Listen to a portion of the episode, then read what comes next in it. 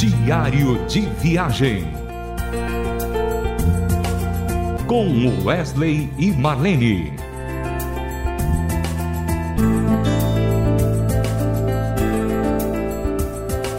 Alô, ouvintes da Rádio Transmundial, estamos começando mais um Diário de Viagem com Wesley e Marlene. Hoje, aqui na nossa casa, estamos recebendo figuras ilustres, são as Cowgirls que saem viajando pelo Brasil no seu trailer e resolveu passar aqui por casa. E aí a Marlene aproveitou para fazer uma entrevista com a Deia, que é uma amigona de muitos anos, que inclusive viajou com Milad e elas vão conversar sobre isso. Marlene. Olá, gente, uma alegria estar de volta para mais um programa, para mais um diário, não é? E eu não poderia eu e Wesley não poderíamos deixar essa oportunidade passar. Estamos recebendo em nossa casa a doutora Déa Tereza e sua amiga Custódia. Ela, ela tem um trailer e ela viaja por todo o Brasil. Mas antes dela nos contar essas viagens aventureiras pelo Brasil, a Déa Tereza, ela é uma médica, cirurgiã vascular ali na região de Vinhedo, São Paulo. Né? Ela é mãe do Giovanni, mãe da Lia Carolina e da Stephanie. Stephanie. E ontem ela ficou sabendo que vai ser vovó de um menino. ela está radiante de alegria. Mas então, Dea, nos conta essa experiência que você teve com o Milad há anos, há, há, vamos dizer, mais de três décadas atrás, né? Queridos, é um prazer, uma alegria enorme estar aqui, deixando um pouquinho da, da minha experiência. A minha experiência com Milad, isso por volta de 1984, 85, então faz bastante tempo, foi realmente um, um divisor de águas na minha vida. Eu sempre gostei muito de música, de instrumentos e ter participado e convivido com Milad, participado de algumas viagens, inclusive, foi para mim assim um deslumbramento. Saber que daquela forma eu poderia louvar e servir a Deus que era uma coisa ainda um, um pouco de tabu no meio cristão evangélico, né? Todas aquelas músicas, não se, não se valorizava tanto compositores jovens, uma música com uma linguagem mais próxima do, do vivenciar do brasileiro. Então, isso para mim foi uma mudança, foi, foi um aprendizado enorme. E, na verdade, naquela época, eu não fazia parte do Milad como integrante, com tempo integral, como eram vocês. Muito embora eu sonhasse com aquilo. Mas por conta de faculdade e tudo mais, eu não era possível. Mas o que eu fazia? Eu também não tinha dinheiro para doar, né, para contribuir, na verdade, com o ministério. Então, o que eu podia fazer, vocês tinham crianças pequenas, era sair e cuidar das crianças para vocês enquanto vocês estavam lá. E as crianças te amavam, Déia. Você cuidava das crianças do pastor Nelson e da Nila, e os meus também, sobrava para você, mas eu, eu, me lembro da sua alegria fazendo tudo isso, você ali dentro daquele ônibus do Miládio, né?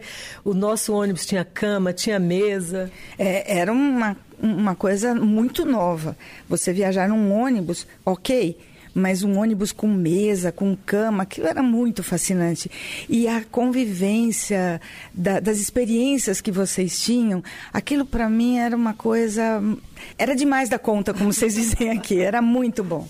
Então, Dé, olha, é, é, muito bom você estar tá contando essa experiência sua aqui, essa leitura que você faz daqueles anos na sua vida e na própria história da música evangélica brasileira. Como você falou, a gente nem sabia né, o valor disso tudo. É, mas eu queria, assim, fazer um link com a vida que você leva hoje. Porque você tem um trailer. E eu, toda vez que eu vejo esse trailer seu, você já passou por aqui, é, eu me lembro do Milad, porque no seu trailer tem de tudo, né?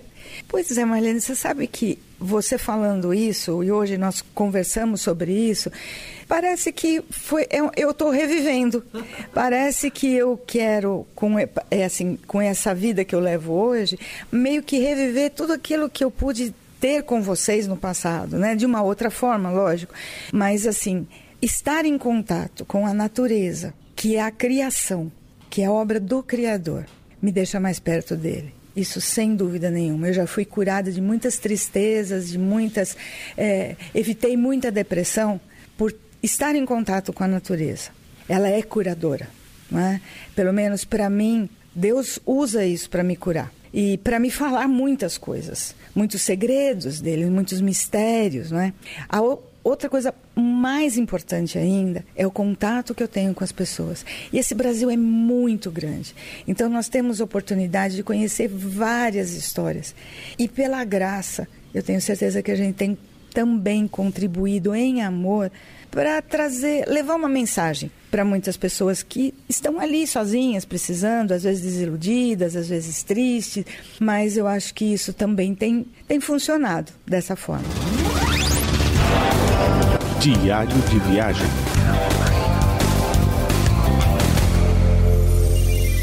Olha que incrível, gente. Vocês nem imaginam aonde a Dé já colocou os pés dentro desse trailer dela, rodando pelo Brasil e fora do Brasil também. É, você poderia falar alguns lugares aqui, Dé? Olha, são muitos. O ano passado, por exemplo, nós fizemos uma viagem de 5.200 quilômetros pelas praias brasileiras, começando no norte do, do Rio de Janeiro, conseguimos chegar até Itacaré. Então, nós passamos por muitas praias e sempre a nossa preferência é por lugares não é, muito turísticos. Então, a gente teve contato com pescadores, com donas de casa, com comerciantes. Foi, assim, uma coisa incrível. Esse ano nós estamos fazendo essa viagem, que é um, foi um grande desafio pelo Centro-Oeste e parte do Norte. Nós iniciamos por, por nossa casa em Vinhedo, né? Passamos por Caldas, Caldas Novas, Brasília, Chapada dos Veadeiros, Terra Ronca, Cavalcante, não é? Terra Ronca, é, Azuis, uh, Serra Gerais, Jalapão, e não podia, de hipótese nenhuma, deixar de passar aqui para ver essas, essas minhas amigas. Não, e ela, hoje nós estamos aqui, já fizemos um biscoitinho de polvilho, ontem nós estivemos no Mercado Central da cidade fazendo um passeio. Agora, é, a, a Dé também, ela é trilhada trilheira, ela faz trilhas, né? E como trilheira, Délio, você já, já escalou alguns montes aí, né? É, o primeiro foi o Monte Roraima, fui com a minha amiga, todas essas viagens são com a custódia, né? A custódia aguenta o tranco, né? E ela é violenta na coisa, hein? A custódia é índia, né? Então, ela com 7.3, ela dá, dá de 10 a 0 em muitos, muitos de nós, inclusive em mim também. Mas a gente já teve no Monte Roraima, no Monte, no Pico é, das, das Bandeiras, Agulhas Negras, é, Pico da Neblina, eu estive sem a custódia, Monte Caburaí, já fizemos travessia de praia, travessia dos Andes, Cusco, a gente já fez a travessia do Salcantay, que é Cusco, Machu Picchu, as, foram muitos lugares. Muitos lugares.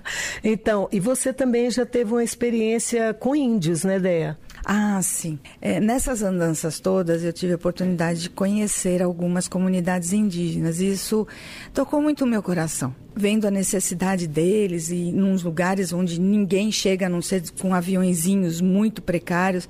E, e eu fui, tive um chamado ali, sabe? É, e eu ouvi bem a voz de Deus assim: se você quiser, é seu. Se você não quiser, eu mando outro. Aí eu quis. Então eu já estive é, por várias vezes ficando na comunidade, trabalhando dando assistência ao que eles precisavam como médica, levando também algumas doações, algumas campanhas que nós fizemos. Já fiquei 12, 15 dias direto nessas comunidades fazendo atendimento, sozinha. Eu me lembro que você postou nas suas redes sociais é, uma, uma foto sua com a índio. Você chegou a fazer um parto, uma cirurgia por lá? É, esse, é, esse é um fato muito marcante na, na minha vida. Eu não sou obstetra, mas eu trabalho com urgência e emergência no SAMU, então acabo fazendo tudo. E por, por ocasião dessa minha estada lá no, com os Ingaricós, de madrugada eu estava no posto médico, dormindo na minha rede.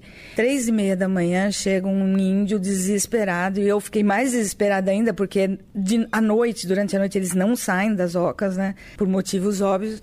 Doutora, doutora, eu falei, o que está acontecendo, rapaz? Falei, a minha mulher está tendo neném, mas o neném não nasce. E não era primigesta, quer dizer, não era o primeiro filho, porque senão ela estaria na cidade para dar luz.